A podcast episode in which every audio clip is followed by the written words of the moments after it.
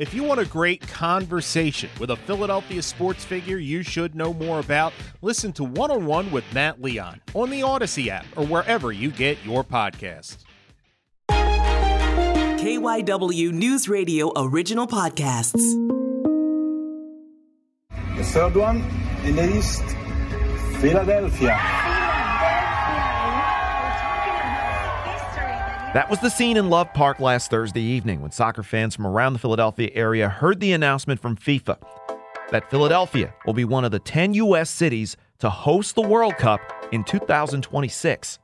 Soccer fans are just absolutely ecstatic about this.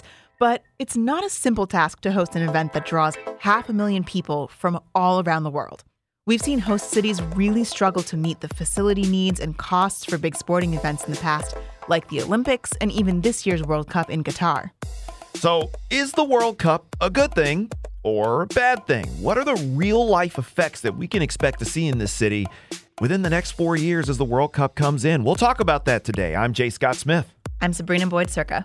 So, to get the full picture of the good, the bad, and potentially ugly parts of hosting the World Cup, we've brought in Matthew DeGeorge, the assistant sports editor at the Delaware County Times. Matt, thank you for joining us today. Are you excited about this news that the World Cup in 2026 is going to be coming to Philadelphia?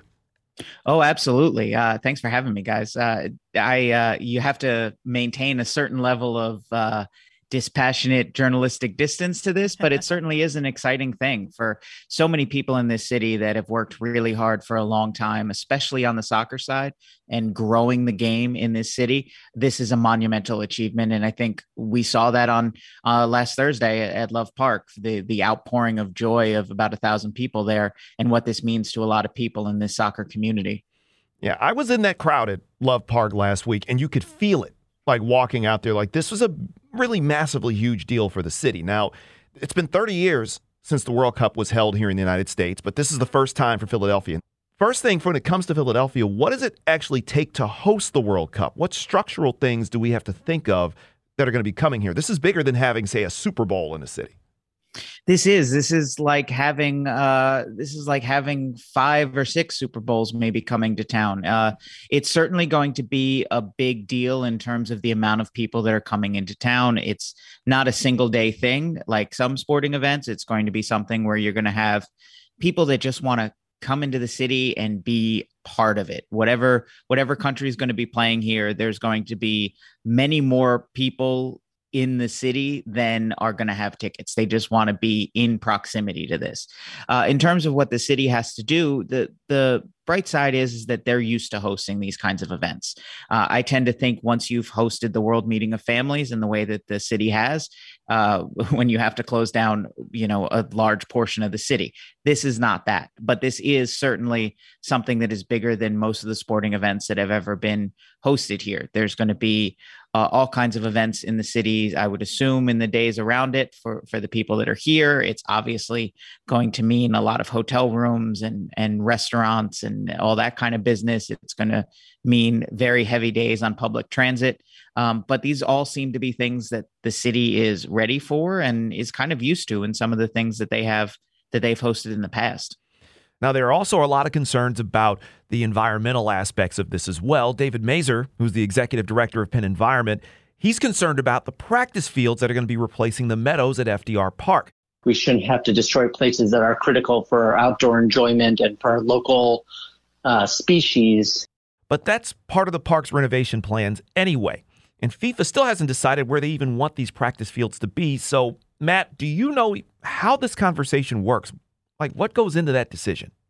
Yeah, that's all baked into uh, what some of the plans that the Philly committee have been uh, putting forth.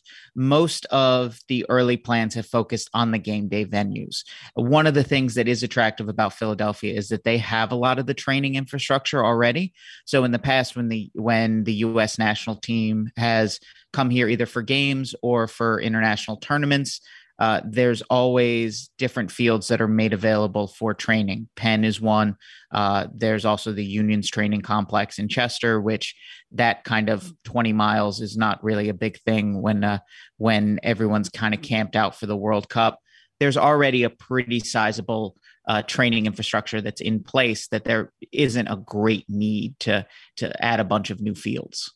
So it sounds like because my mind immediately goes to like the Olympics, where you hear so many stories of host cities just spending all this money to build new things that never get used again, and they end up not actually profiting in the end. But this is not on that level. It's not. We're not going to be building anything new that is gonna, you know, then we have to figure out what to do with it afterwards.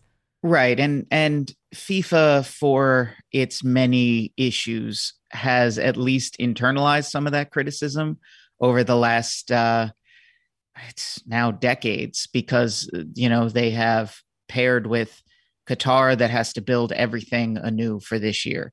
Um, there have been, you know, there's videos of the Brazil infrastructure of certain stadiums that are now essentially abandoned. And South Africa had to do a lot of building uh, for its World Cup. So, one of the explicit things in the bid was these are existing venues and not uh, not really increasing the uh, the footprint of the tournament all that much. And so you're not left with a lot of white elephant venues that are then empty. Now, we've, we've brought FIFA up, and they've long had significant issues. And we, we've also mentioned this year's World Cup in Qatar, for example, just what's gone on in building some of the venues out there with the type of labor they've used to build these things, with people losing their lives in the midst of the construction. But FIFA's had numerous issues throughout the year, scandals that have resulted in people going to prison. For people who may not be up to speed on this, can you tell us what's going on with soccer's governing body? There's a lot of concern that getting into bed with FIFA could possibly bring some some PR issues along with everything else to the city of Philadelphia. Yeah, FIFA is FIFA is a gigantic bureaucratic multinational body, and it has had a, uh, shall we say, less than uh, less than forthright track record uh, in the past. I think is as delicately as I can put it. Um, and there are concerns about that. One thing that they have tried to do, and that they actually have uh, that they've adhered to a little bit more in this process is a little bit more transparency in venue selection. Um, I think you see it in the bids that actually got accepted they actually were the best bids in a lot of cases. And I think you look no further than the fact that the World Cup will not be going to the capital city of either Canada or the United States in 2026, with Washington, D.C. and Baltimore missing out. I kind of view that as that would have been an old FIFA type thing of, okay, we need to be in the nation's capital, but the bid's not as strong. Let's see how we can massage it and get there. Um, in terms of for Philly, I think where this almost benefits in some ways is that the Philadelphia bid was very strategic in filling some of the holes in FIFA messaging. So FIFA has for a long time talked a big game about developing soccer at the grassroots level and some of that money has not exactly found its way to the places that it needed to be. Philadelphia fills that hole through the Unity Cup and uh, some really great community outreach that they've been doing independent of the World Cup bid for years that FIFA can then tout and say, hey, this is who we're partnering with and they're meeting our ideals in this way. On the environmental uh, perspective, Lincoln Financial Field and its LEED certifications is one of the greener stadiums in the United States. So, coming here is a way for FIFA to say, yes, we do care about the environmental aspect of it and our carbon footprint of this. Um, so in some ways, Philadelphia has kind of strategically met those holes in the in the FIFA rhetoric, and they've kind of complemented them in a way that I think has benefited them. I, I shy away from saying that FIFA has made progress on a lot of its issues. Progress is all relative, and it means that you know executives haven't been uh, hauled out of Swiss hotels and arrested in the middle of the night uh, in in several years. So if that's what progress looks like, then that's what maybe progress looks like. But um, you know, there's always concerns when you're partnering with a large uh, a large multinational body that has as much money and diverse interests as FIFA does.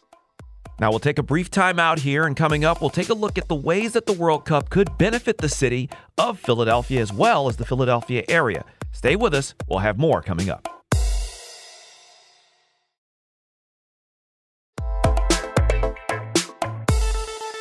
I'm Jay. I'm Sabrina.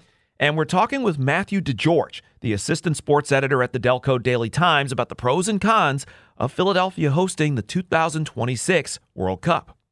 We've also talked about money and the costs of this thing, but what about the profit? Just how much money could this bring in to the city of Philadelphia, and will that outweigh what was spent to get this here? Well, so one of the things that's been really important about the Philadelphia bid is the way that they have gotten buy in from uh, the various corporate partners here in Philadelphia, whether that's Comcast, whether that's Independence Blue Cross. That has kind of lessened uh, some of the costs in all of this um, because you're not building stadiums, because you're not investing in infrastructure as much, the costs aren't necessarily as pronounced. Um, obviously, the tourism benefits are significant. So, in terms of the estimated impact there, what the Philadelphia Bid Committee estimated was $460 million uh, of economic impact to the city. They're expecting up to 500,000 visitors attached to however many games they end up getting. That could be five or six, depending on the numbers. And that's still something that's subject to FIFA awarding specific games. And when you say impact, to be clear, that's a positive. So $460 million between tourism spending and other investments. So that's a lot of money. I can see the appeal. Now, of course, the key part of the World Cup is the sport itself. Soccer, as we call it here in the States, of course, football everywhere else around the world, it often gets overshadowed here in the U.S. Now, we've got a whole generation of very passionate soccer fans here in the city. I saw it at the Union game this past weekend. What does this mean to the soccer community here in the Philadelphia area? And also, what are some of the other benefits that this this uh, this World Cup could bring? I think of it so much in terms of the imagination factor. Um, right now, there are so many important people in MLS and US soccer who kind of came of age in some ways in that 1994 World Cup, who can talk about sitting at home and watching uh, you know, I had a long conversation with Alejandro Bedoya, an honorary co-chair of the bid and the union's captain. Um, and he came from a Colombian American family who rooted very hard for Colombia in the 1994 World Cup. And he remembers being seven or eight years old and and watching those games and what that did for him in terms of setting his goals with the sport and enhancing his love of the sport. But I think for so many people that are either young people or people that don't know that they like soccer yet or just interested in sports, the proximity to the spectacle of the World Cup just increases exponentially what you can imagine this sport being. It just piques people's interests in such a way that I don't think it can be underestimated. What what seeing the World Cup, what seeing soccer at its best, uh, seeing what soccer means to so many different people, you're going to have people coming from all over the world to Philadelphia to see uh, countries that maybe you don't think about every day play soccer. And these soccer games are going to be the biggest event in that country in a long time, maybe ever in some cases.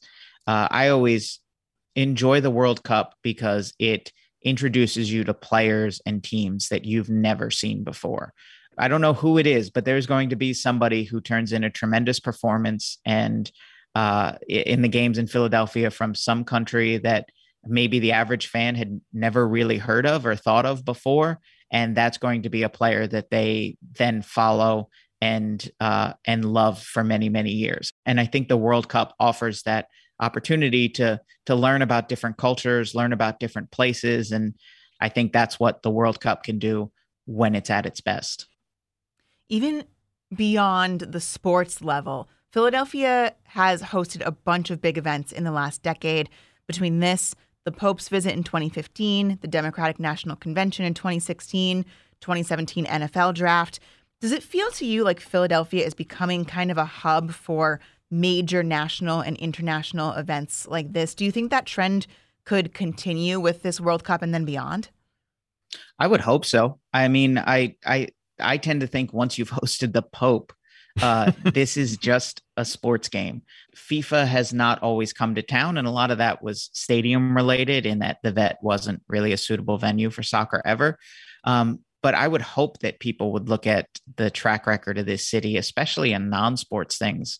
This is a city that has, I think, a pretty good balance in terms of what the government is willing to contribute to these events without spending itself into oblivion.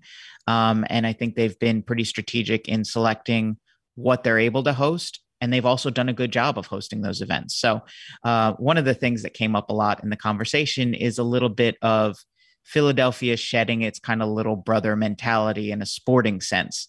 Um, and I think it's a little outside my depth to talk about Philly as a younger brother in a larger context. But I would hope that there are people that are looking at these events and don't think of Philadelphia that way because of what they've attracted and because of the job they've done hosting these major uh, happenings, not even not even sports events, but happenings. Um, and I think the World Cup is only going to add to that when more people come to this city and see what the city has to offer. They're, I think they're going to want to come back. That's Matthew DeGeorge from the Delaware County Daily Times, the assistant sports editor there. Matt, thank you so much for coming on the podcast with us today and talking about the World Cup. Absolutely. Thanks for having me. Now, that's it for today. I'm Jay Scott Smith. I'm Sabrina Boyd Surka. Thank you for always listening to us. Have a great Wednesday, and we'll be back at you again real soon.